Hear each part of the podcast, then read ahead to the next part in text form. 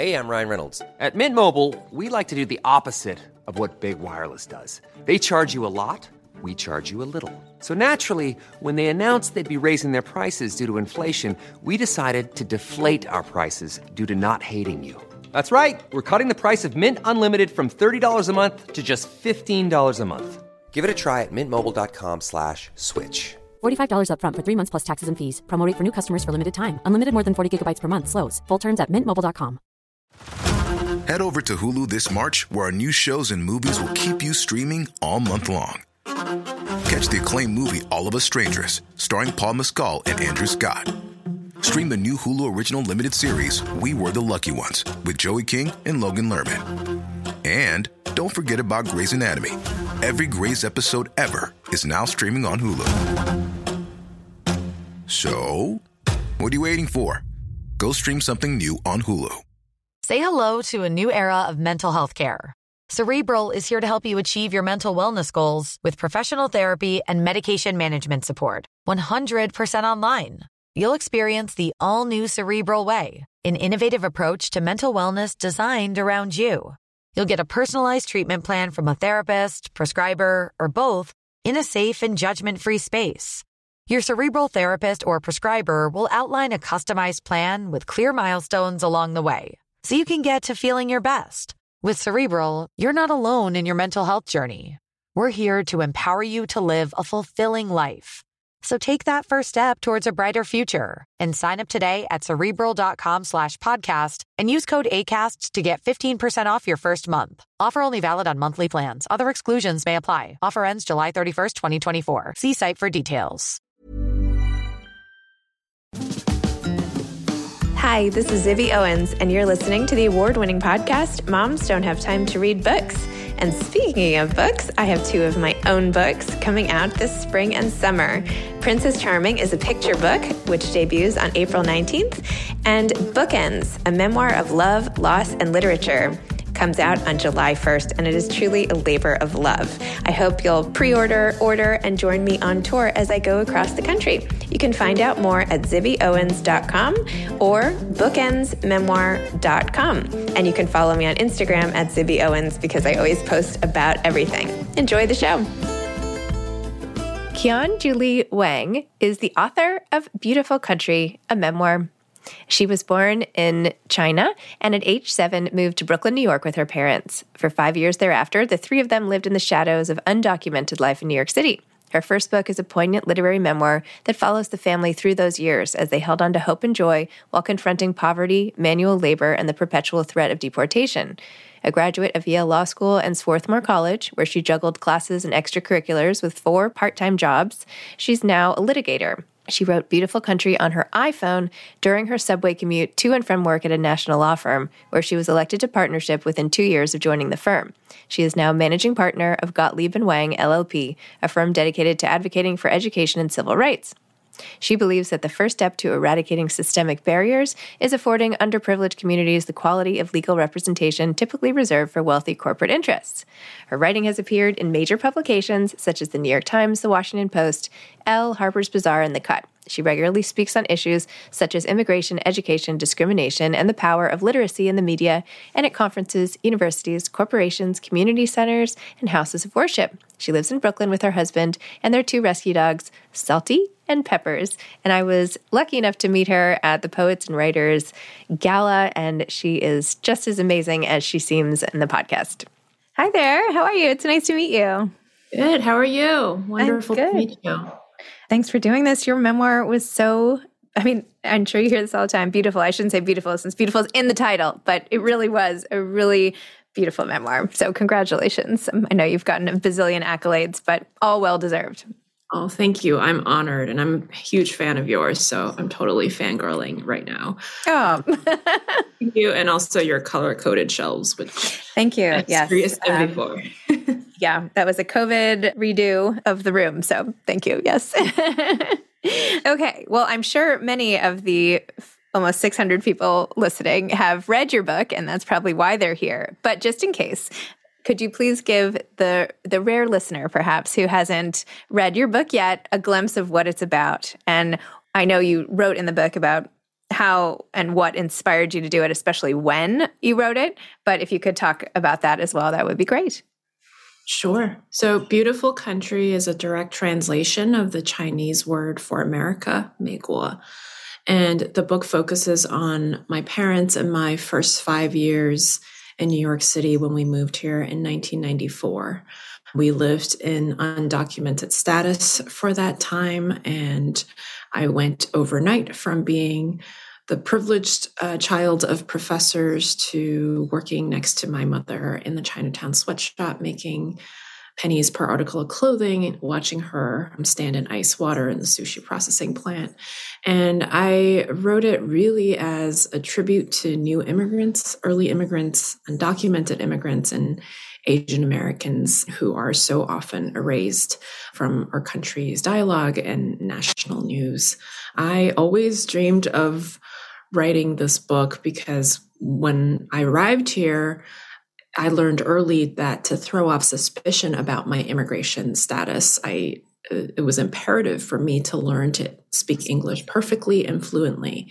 And so I threw myself into the library and read as many books as I could. But of all the books that was available then in the 90s, there were none really talking about undocumented immigrants, and there were only a handful that represented Asian American experiences. So I, I remember turning to my mother and saying, Why aren't we anywhere in the books? And she never failed to tell me that I would be one to write to write such a book that I would need. But I kind of put that dream off for a bit and pursued law and really needed, I guess, a sense of safety, financial security, and immigration safety. But in 2016, when I finally became a naturalized citizen, some 22 years after I first arrived here, that was when I realized that I, I then had a profound privilege and thus responsibility to share my experiences because they weren't just mine, they belonged to a vibrant and expansive community, a community that is often silenced, especially during that particular election. But throughout most of American history. Wow. Well, you did a really amazing job painting the picture of what you were like as a little girl, what it was like before you came over, the flight where you were on the plane with your mom, which, by the way, I was sort of having a panic attack on your behalf as you're sitting next to your mom trying to transfer flights and all this stuff as a as a young child like i don't even trust my kids to go to the bathroom on an airplane by themselves. And there you were sitting there and your mom is essentially passed out because of her intense motion sickness. And you have to navigate getting her off the plane and a wheelchair and connecting flights and getting to america and not speaking the language. And just as like an introduction to this terrifying new world that moment and the emotions that you evoke in writing that scene were just so overpowering and it immediately just made me want to be like, oh my gosh, this poor girl. Let me like give her a hug. And oh my gosh. And then of course you it that was just like the prelude to, to everything else to come. So I don't know, the way you immediately drew the reader in and evoke emotion like that. I mean, that's good writing. That's what that is. So thank you so much. Yeah, I really wanted to render from the first page the experience of an immigrant child where that she is put in a position where she has to almost take care of her parent and that is so common yep. children who immigrate because of language barriers and cultural barriers. But i hope that people would be able to relate to it even if they didn't immigrate if they had a sick parent or a parent who was otherwise incapacitated being thrown into that adult role out of nowhere and then just learning to grapple with it i think is an important to celebrate feature of, of childhood. Children are have this distinct resilient ability to roll with things as they are presented and that's really what i did. I mean i, I was told i had to get my mother to new york somehow and uh, when you're in the moment that's what you do. Wow, unbelievable. The way you portrayed your dad also during the same time which you almost did with like this diminishment, right? Physically and emotionally and everything, right? First, you were really close, then he moves ahead of you by two years. And then as you reunite with him and his communication with you got less and less robust, if you will. When you see him again, he's this like shell of himself. And then as you go through life and you see this prestigious man who would wear white gloves and teach and, you know, this just total rock star man in his homeland becomes so overlooked in every way, just struggling to make do. And you can see him sort of shrinking. Oh my God, just tell me about that and and how you had to like cope with. I mean, I know you just did it because you did it, but that's a lot to shoulder. Yeah, it was strange too because he left when I was five, and then I didn't see him for two years, and that's two years to a seven year old is a long time. And as he was gone, I remember not being able to recall what exactly he looked like. We only talked on the phone, and he would send us letters and gifts, but there was no Zoom, obviously. And I would watch TV, and there was a very esteemed emperor in Chinese history, Qianlong. And there were a lot of shows about him. And I just started pretending that that was my dad and that's what he looked like. And mm-hmm. so he, if anything, in his absence grew even larger in my memory and in my mind. And so when I got off the plane and, and we collected our bags and I saw him at JFK. I was like, well, that's not an emperor. That's not even the dad I remember because I also got taller. So he seemed smaller. Aww. He wasn't eating that much. So he was kind of this really, truly a shrunken version of himself. And more so than physical features, it was how he carried himself. It really did seem like he had been beaten down and kind of shell shocked. And I remember one of the first things he told me when I got here of how things worked was that he said I was a full man, at least in China, despite that I was from a dissident family and prevented from teaching real history. I was a full man. People treated me like a full man. In America, because I am Chinese and because I am Asian, I am half a man because I am seen as weak. And people assume that they can take advantage of me. And I never I mean, for all those years, I didn't quite understand what he meant. I only knew my own experience as a little, little girl.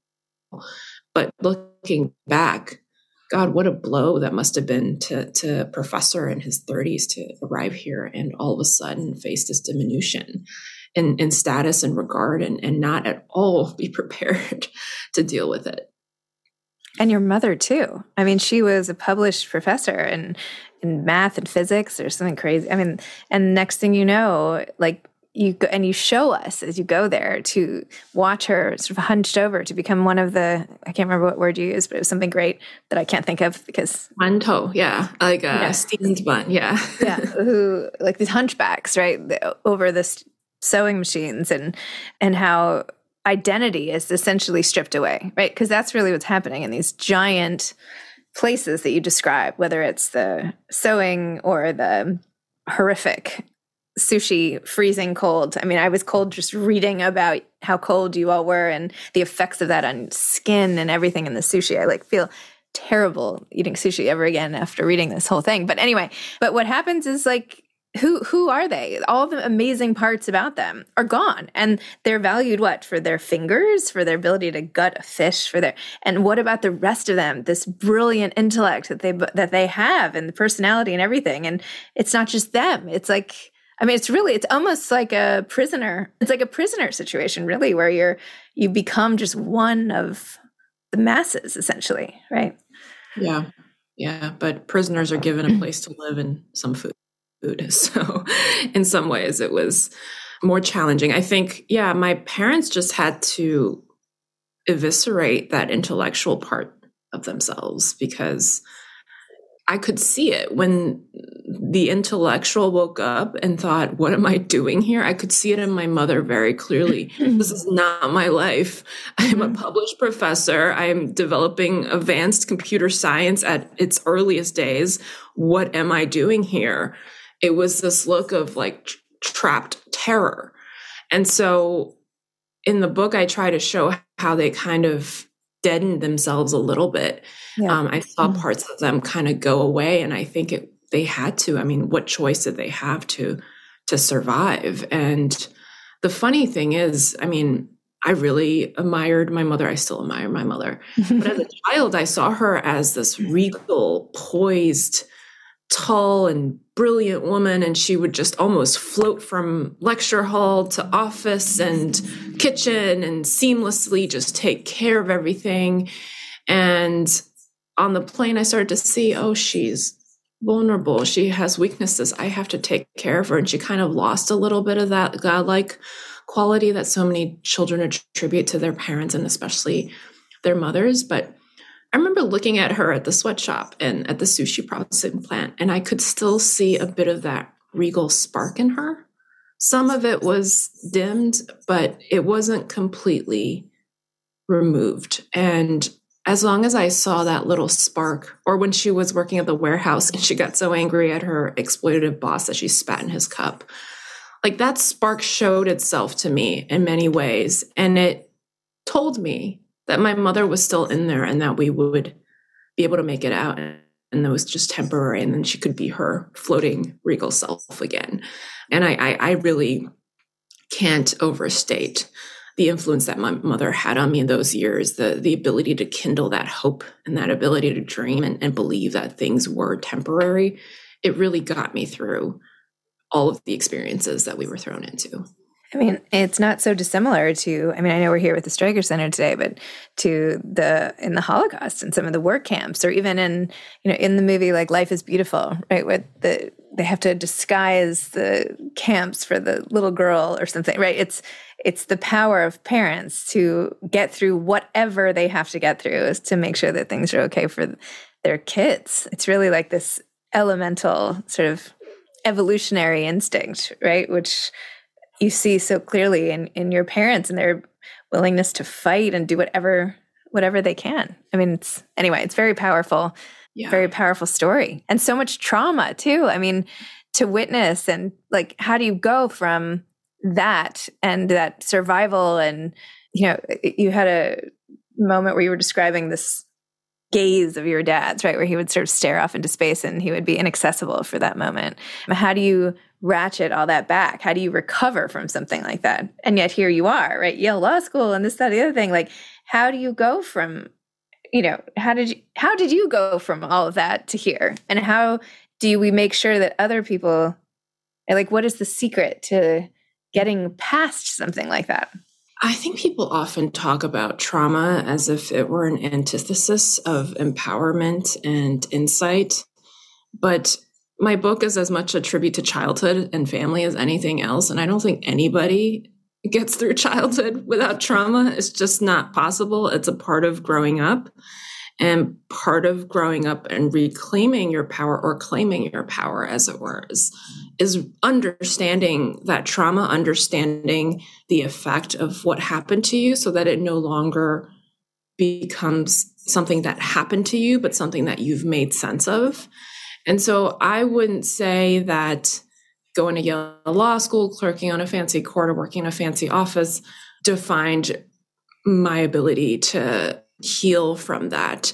I thought that it would. I, I, for for most of my adult life thus far, that's all I chased. I chased prestige and status and security. I thought once I made X number of dollars and got these fancy degrees, then I would be healed and the past would no longer be with me and I would never have to worry about it again. And so for all of those years, I never talked about what happened. My parents and I were just like, it just, it's fine now. We don't need to talk about it, right? What's the point of, of rehashing those wounds? But I think, as we all know, when we let a wound just fester, ignored, it only gets worse. And when I was in those fancy spaces, I started to get a sense that I was just running away from things and mm. acting a role rather than being who I actually was.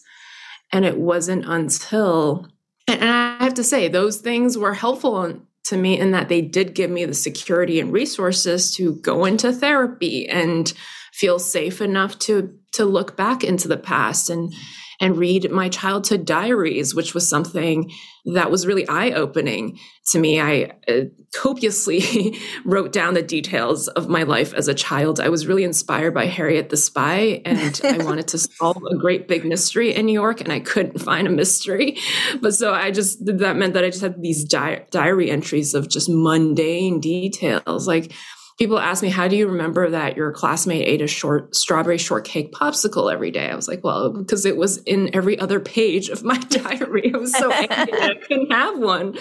Reading, oh, finally finding the courage to open up those diary entries that my mother saved through all of our wow. moves and, and years. Because she said, one day you might want to have this.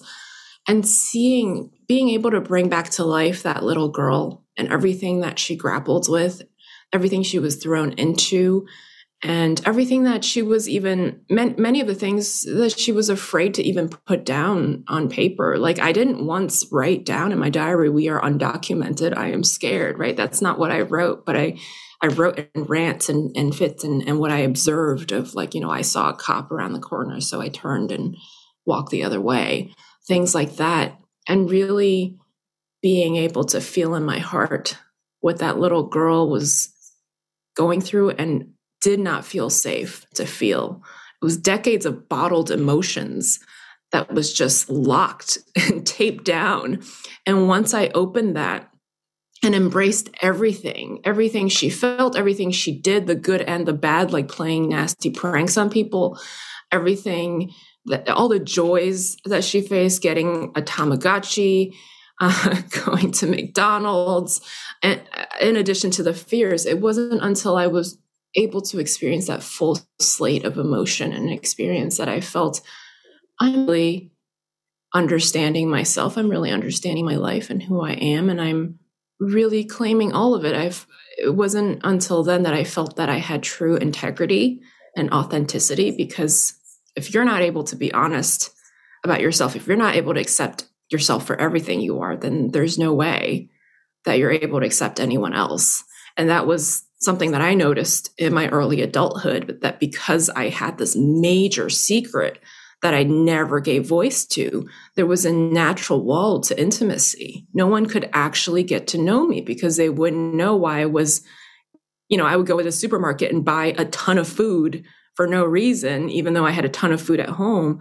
This inclination to just like hoard food because I had once been very, very hungry as a child. And there were all these things about me that as I learned, like, yes, you've been hungry as a child. Yes, you're afraid that you're going to be hungry again. You might always be afraid that you're going to be hungry again. Once I was able to say that to myself, and then once I was able to say that to someone outside of me, that need to cling to things and secrets dissipated.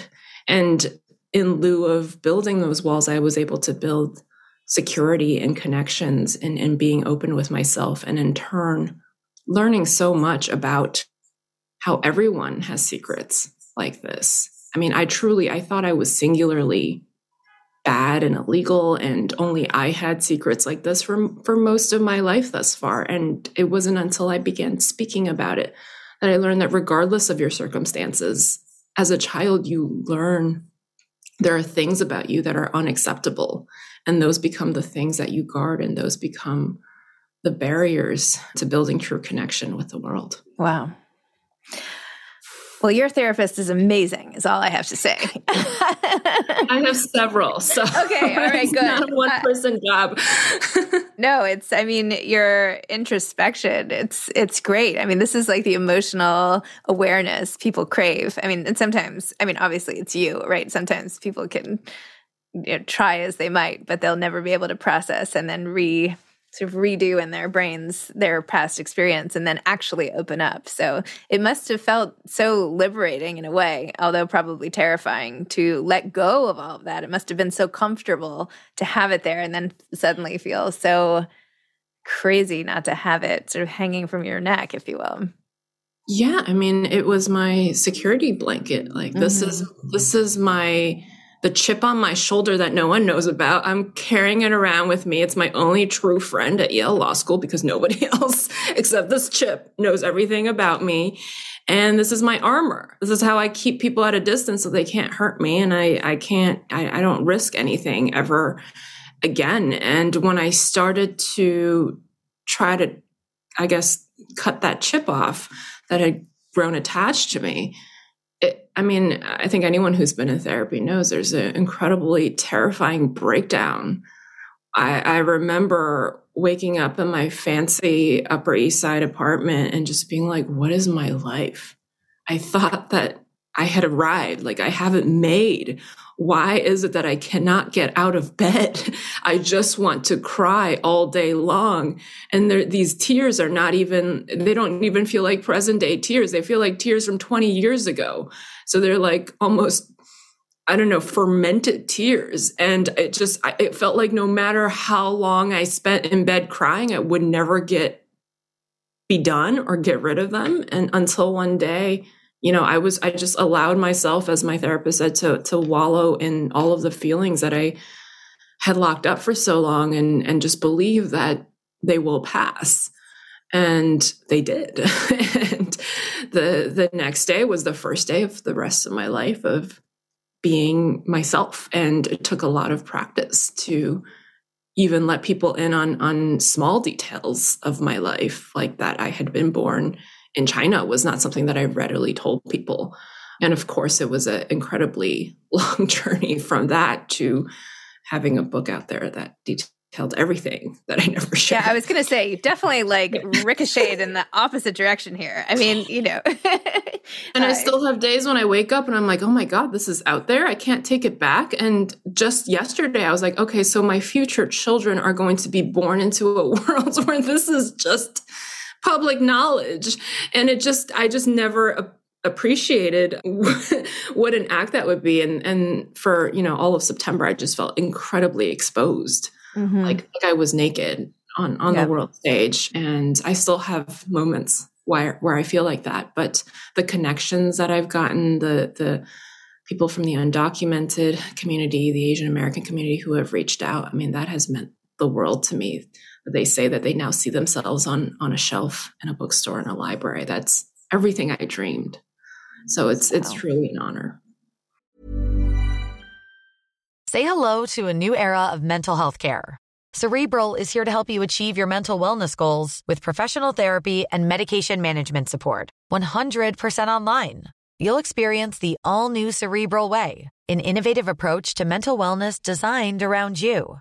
You'll get a personalized treatment plan from a therapist, prescriber, or both in a safe and judgment free space. Your cerebral therapist or prescriber will outline a customized plan with clear milestones along the way so you can get to feeling your best. With Cerebral, you're not alone in your mental health journey. We're here to empower you to live a fulfilling life. So take that first step towards a brighter future and sign up today at cerebral.com slash podcast and use code ACasts to get 15% off your first month. Offer only valid on monthly plans. Other exclusions may apply. Offer ends July 31st, 2024. See site for details. Hey, I'm Ryan Reynolds. Recently, I asked Mint Mobile's legal team if big wireless companies are allowed to raise prices due to inflation. They said yes. And then when I asked if raising prices technically violates those onerous two year contracts, they said, What the f are you talking about, you insane Hollywood ass? So to recap, we're cutting the price of Mint Unlimited from $30 a month to just $15 a month. Give it a try at mintmobile.com slash switch. $45 up front for three months plus taxes and fees. Promo for new customers for limited time. Unlimited more than 40 gigabytes per month. Slows. Full terms at mintmobile.com. Hey grown-ups, the Cat in the Hat cast is a new podcast from Wondery, perfect for the whole family. Join the Cat in the Hat and your favorite Dr. Seuss characters as they get whisked away on a new adventure every week. Fish dreams of creating his very own polite and quiet podcasts. That is, until he gets a surprise visit to his Fishbowl podcast studio from the Cat in the Hat himself, and it becomes very clear that the cat has other plans for the podcast, and those plans are the opposite of quiet. The cat may be disruptive, but it turns out he's also a great help to get fish out of all kinds of predicaments. Bursting with music, silliness, and rhymes, the Cat in the Hat cast encourages us all to find fun that is funny in every episode. So sing along to new favorite songs, try your luck at Titanic tongue twisters, have some fun with wondrous wordplay, and most importantly, bring your family along for all of the adventures in the Cat in the Hat cast. Follow the Cat in the Hat cast on the Wondery app or wherever you get your podcasts. You can listen to the Cat in the Hat cast ad-free right now by joining Wondery Plus in the Wondery app or Wondery Kids Plus in Apple Podcasts. Well, I hate to throw around the word brave because it's so trite when it comes to memoirs and whatever, but there is this stoicism required in in sharing so much so intimately and doing all that work to get yourself to this place. So anyway, bravo to you. I mean, I know you know that, but not for the book necessarily, although it is amazing, but more for the fact that you got yourself to this place where you're comfortable with all of it and can live a totally different life. Like you easily could have gone on sheltering yourself from all those raw emotions and just like, right? You could have just gone on like that. Many people do. Yeah, I was looking down the barrel of that and mm-hmm. I saw that it was not the life that I wanted to sign up for.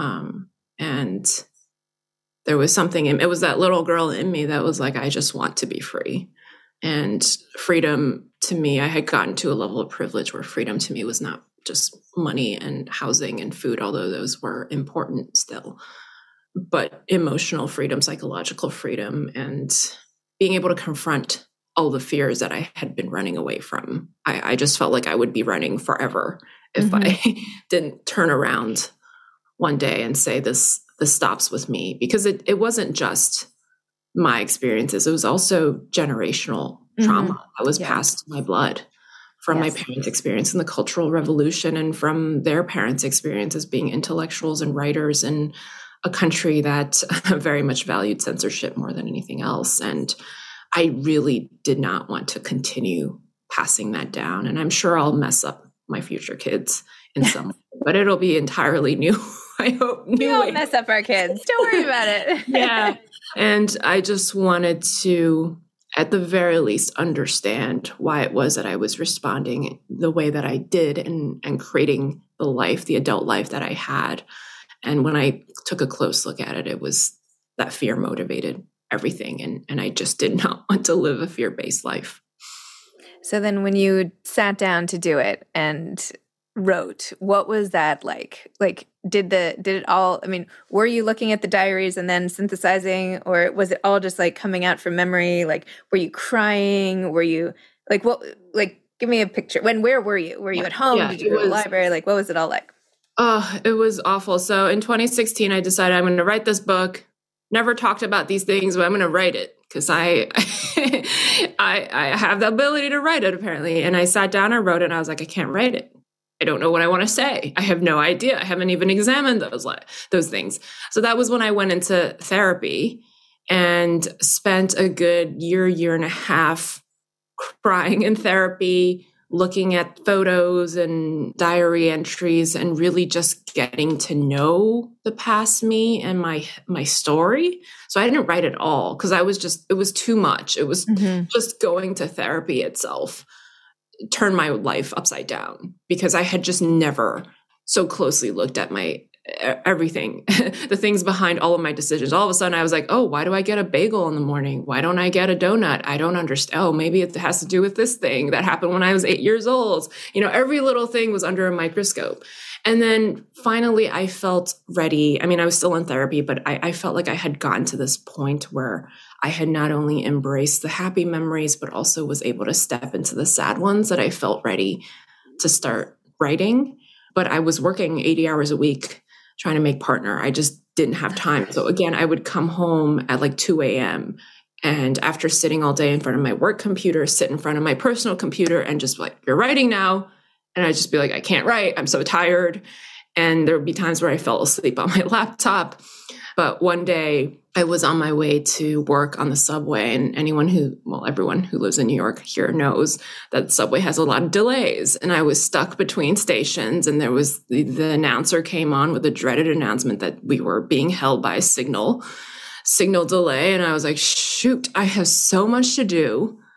And I'm just sitting here. I can't even call my clients. I can't, you know, review briefs. There's nothing I can do. And then I looked at my hand and my phone was in it. And I was like, well, I have a notes app. So I started writing the book in my notes app.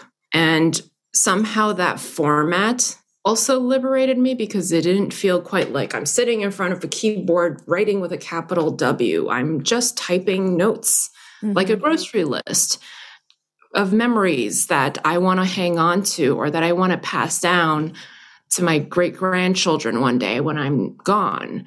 And that format gave me the freedom to be truly honest. Because when I came upon times and memories that I said, I can't share this, what about my parents? They're not going to want me to share this. I told myself, first of all, it's just a silly document in your in your phone. No one sees it.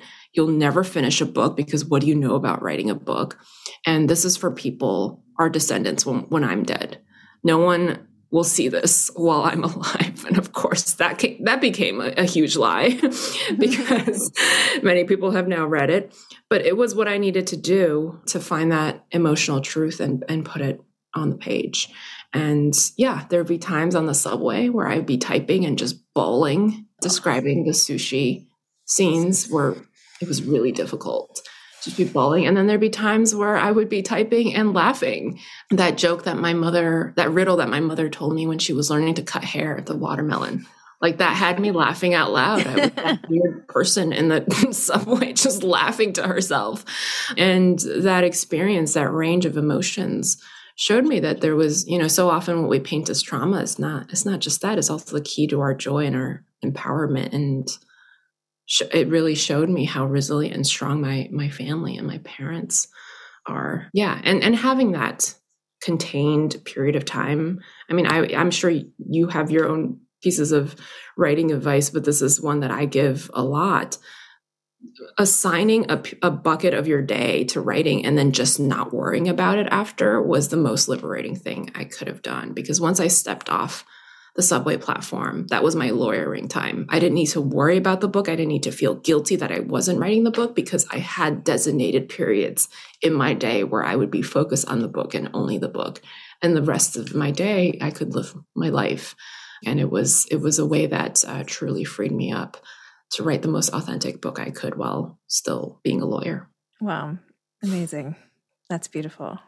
I can't believe it. I feel like there should be you know, uh, uh, like a video clip of like all these people on the subway and the subway, like, you know, and then like it swings over to you and you're just like typing on your phone, you know, and then it's like future, no, you know, future memoirist, award winning, whatever, you know, because you don't know what everybody's doing, right? You don't know what you're just looking at people. I mean, and this sounds so obvious, but it's just like with every story, it's like you just don't know what the people all around you, especially here in New York, and I guess you're here. We could have like done this in person. I wish we were all at the Streicker Center, by the way. One, that would be great to go back in person. But you don't know what people are thinking, feeling, writing. I mean, it's amazing. The person sitting next to you could be doing. You just don't know. Anyway, it's it's it's amazing. Um, That's what I've actually. This like comes from a diary entry. I didn't use this word, but the the subway is a microcosm of everything that's beautiful about New York City, like uh, an author could be sitting next to a doctor, could be sitting next to an artist who's sketching. Yep. I yep. often see people sketching on the train, and I really wonder yep. where that piece will go. And it's just inspiring, just sitting in the subway and, and looking at people, and which I did sometimes when I kind of hit a block. I would just look around and observe people and see what they were doing and wonder about what they were feeling and what they were going through. And that kind of opened up my curiosity about my own life. Do you worry? I know there have been so many recent subway attacks on Asian American women in particular. My this is a while ago and probably off topic, but my anyway, I, I knew someone who was also pushed in front of a subway years ago and all these crimes and whatever like do you, how do you feel do you how do you feel like walking through the world now with all of this this sort of resurgence of i mean attacks my my heart hurts and i'm i i have to say that I probably am more afraid than I was before, but part of me, when this first broke, felt somewhat validated because having grown up on the New York City subway system, that stuff was happening way before the pandemic. It was happening in the 90s, especially to Asian women who were painted as submissive and weak and sexual, and nobody talked about it. So I'm I'm glad at least that the media is talking a little bit about it. Certainly not to the extent that it it should be, but at least there is dialogue and communication. And I've since spoken to so many Asian American women who are saying, "Yeah, we just we're like, oh, this is only happening to me, I guess, because no one else is experiencing mm. it. And at least now we have that sense of community. But I've been I mean, even before this, I've been groped, spat on, shouted at, told to go back to my country countless times. And that never deterred me from going in and saying, This is my city, this is my train. You will not keep me off it. I do worry about my mother, who is, of course, older and smaller, and I've armed her with like five different pepper sprays and other tactical flashlights. And I've just told her, just don't, don't go if you don't need to. Like, I'll run the errands for you or take a car. It's really my parents that I'm worried about. And early in the pandemic, they were wearing like almost disguises. They put sunglasses on and hats on and masks on so nobody could really see what race they were. That's Ugh. how targeted they felt. That's heartbreaking. That's I mean, that. Oh my gosh!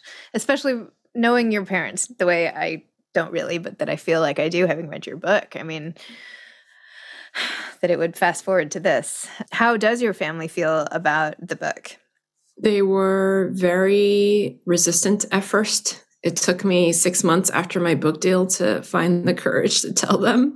Oh. it was only because my husband was like, you know, you don't want them walking down the street and seeing it in a store. like, if you wait any longer, that's what's going to happen. And I was like, oh, yeah, you're right. I should probably give them some advance notice. And um, I, I told them, and it that night was like a Who's Afraid of Virginia Woolf play. There were so many emotions. And what really broke my heart was the first thing my mother said. She said, So you want the whole world to know what an awful mother I was to you? And that she believes that to this day. She had carried the guilt of my childhood, the guilt of systemic barriers that she used all of her force to overcome that she still blamed herself was so heartbreaking to me. I, I just, I had not thought that that was where she was. But of course, I had blamed myself. And as the three of us talked, my dad, of course, blamed himself. So all three of us were separately and privately carrying this belief that we were singularly at fault. And by virtue of not having spoken about it at all for decades, of course there was no way to to come together in that feeling and and build a connection around it. And so you know of course they came around. They they often come around to everything that i choose to do which is a real blessing. And my dream became that if if my book could give my parents amnesty and forgiveness for the past liberation from the past liberation from that guilt then then i will have been a success. And I didn't let them read it, read the book until it came out because there was still this little fear in my head that ICE would come after us. And I had this countdown on my phone to the to the days to my my book release, but in my mind it was also like countdown to when we might be, you know, deported for, for some by by some mechanism even though we were all documented and i didn't want them to have that fear i didn't want them to know what details I provided so intimately so that they would then become afraid of people coming after them. So I thought if I gave them the book on the day it came out, at least there would be no counting down. They'll see, you know, either ICE is here or it's not. And I knew rationally that ICE was not going to come after us, but there's also that, you know, emotional feeling deep down. So anyway, I gave them the book the day it was Rosh Hashanah. Actually, I'd spoken at Central Synagogue and we went to lunch and I gave them each a book. And I always do this. I had no idea it was genetic. I always read the last, very last sentence of any book first. I don't know why I do it. My dad apparently does the exact same thing. Hmm. He flipped to the very last page, which was the acknowledgments, and he read the last sentence, which was thanking him and my mom for giving me everything when they had nothing.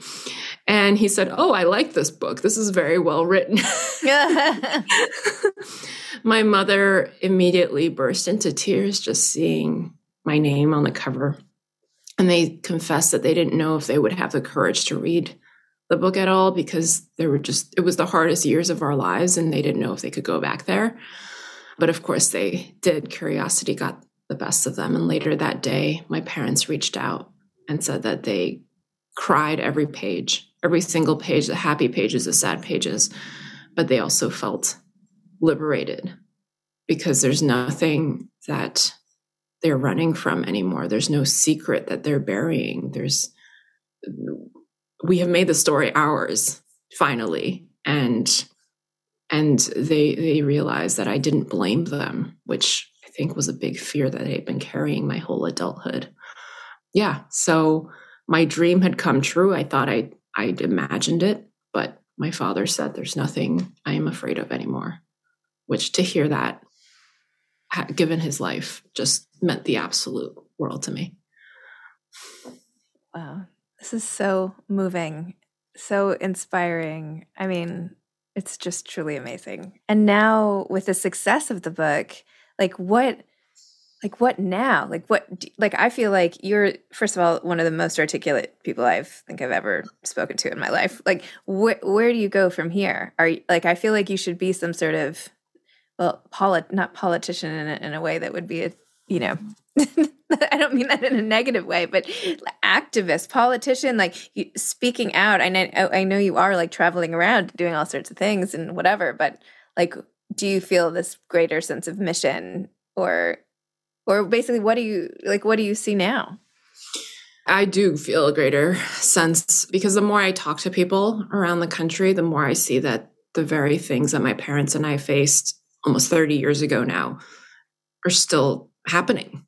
It's the same systemic barriers. Nothing has really changed. Even my life has materially changed.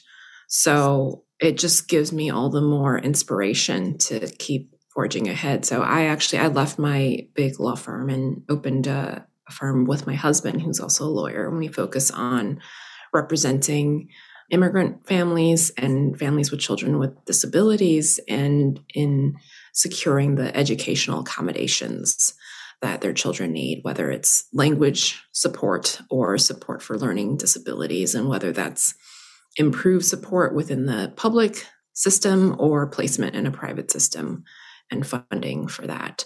So it's been incredibly inspiring to meet these children and these families. Most of them are single parent households, just trying to get by. Many of them don't don't speak much English and just feeling connected kind of to my own inner child, the the child that I was gives me more compassion and ability to see the realities of, of these children who are still very much facing some of the educational barriers that I was. But I feel like nothing I do can ever be enough. And so my mind is constantly kind of running through what else in terms of advocacy. I have gotten into political ad- advocacy and activism, meeting with senators and, and um, representatives to push for, you know, whether that's funding for undocumented workers or more mental health support for the Asian American community and, and those that live amongst the Asian American community, I think the for the first time I'm not on I don't have a 5-year plan. I don't have a track.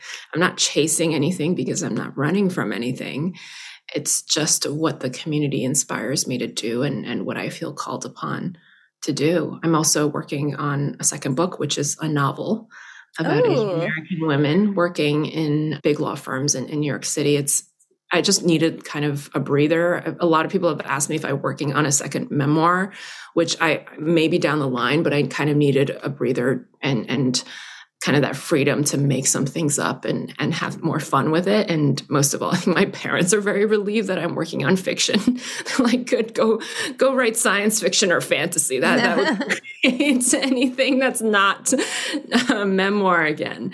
Yeah, so it's it's been it's been really fun exploring that as well. And yeah, in a full, I've had several full circle moments. I've gone back to speak at PS 124. Some of my fellow classmates are now teachers there, which uh, it's so beautiful. I've gone back to Chatham Square Library and spent a lot of time speaking to the librarians.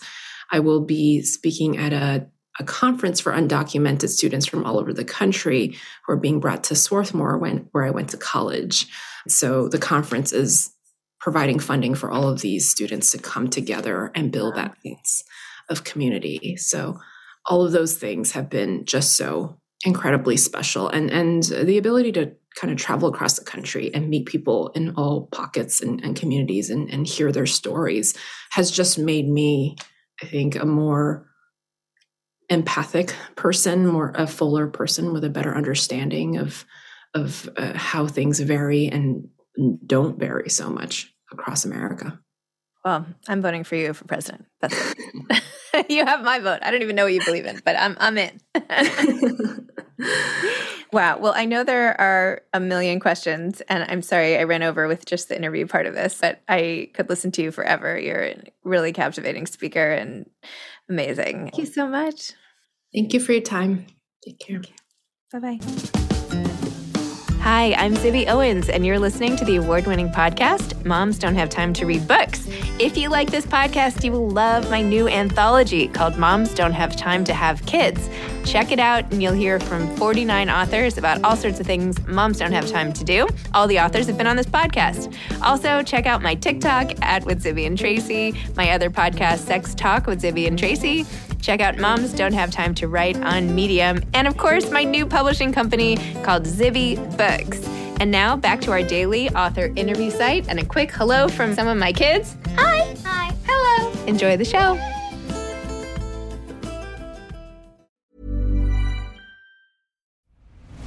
I'm Nick Friedman. I'm Lee Alec Murray. And I'm Leah President. And this is Crunchyroll Presents The Anime Effect. We are a new show breaking down the anime news, views, and shows you care about each and every week. I can't think of a better studio to bring something like this to life. And yeah, I agree. We're covering all the classics. If I don't know a lot about Godzilla, which I do, but I'm trying to pretend that I don't right Hold now. it in, hold. And our current faves. And... Luffy must have his due. Tune in every week for the latest anime updates and possibly a few debates. Oof. I remember, what was that? say what you're going to say, and I'll circle back. You can listen to Crunchyroll Presents The Anime Effect every Friday wherever you get your podcasts, and watch full video episodes on Crunchyroll or the Crunchyroll YouTube channel.